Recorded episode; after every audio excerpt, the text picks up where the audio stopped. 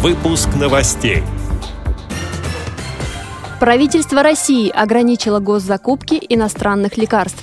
Актер Василий Лановой высказался в поддержку людей с инвалидностью. Библиотека для слепых Адыгей получит средства на приобретение специальных книг. В Волгограде появился свой центр для подготовки к Паралимпийским играм.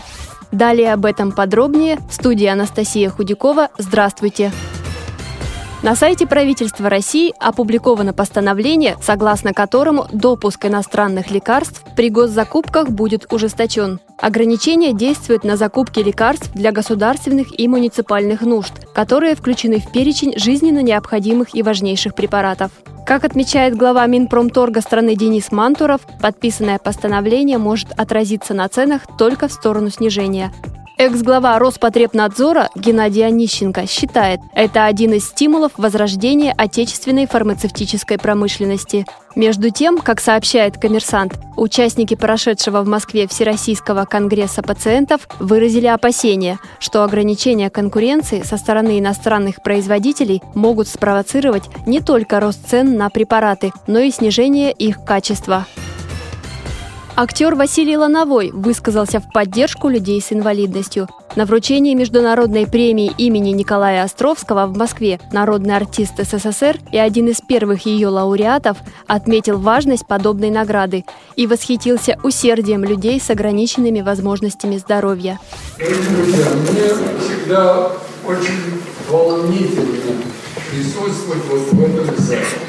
А прихожу сюда и вдруг понимаю, как у меня шкала ценностей мгновенно начинает подниматься вверх, мгновенно я начинаю по-другому смотреть на людей, и каждый раз, когда вот происходят вот эти события с инвалидами, с ребятами больными и так далее, мне вспоминается, ну, во-первых, одна из лучших фраз Александра Сергеевича Пушкина – который говорит, гордиться героизмом своих предков не только можно, но и должно не уважать онной. Есть постыдное малодушие. Это он говорит о героях, россиянах, о людей, которых преодолевают свои болезни, о том, кто составляет суть русского характера. Когда я смотрю на людей, которые это преодолевают, когда я увидев их, думаю, Господи, что же, что же мне-то тогда говорить, если они такое выносят, такое переносят? Жизнь по-разному складывается. Но когда я вижу, как наши на колясках танцуют, играют в футбол, когда я вижу, когда люди, которые, так сказать, внутренне с ограничениями делают чудеса, понимаете, эти вещи бесценные в людском сознании. Благодарим за предоставленную запись директора Центрального музея имени Бориса Зимина Всероссийского общества слепых Аллу Агаркову. Как уже сообщала Радио ВОЗ, в этом году премия Островского вручалась в 12 раз. Среди лауреатов незрячая от рождения педагог Евгения Малышка, чемпионка летних Паралимпийских игр в Лондоне Маргарита Гончарова и другие – Комитет Госсовета ХАСЕ по бюджетно-финансовой и налоговой политике Адыгеи одобрил поправку к проекту закона о республиканском бюджете на 2016 год и рекомендовал парламенту принять ее.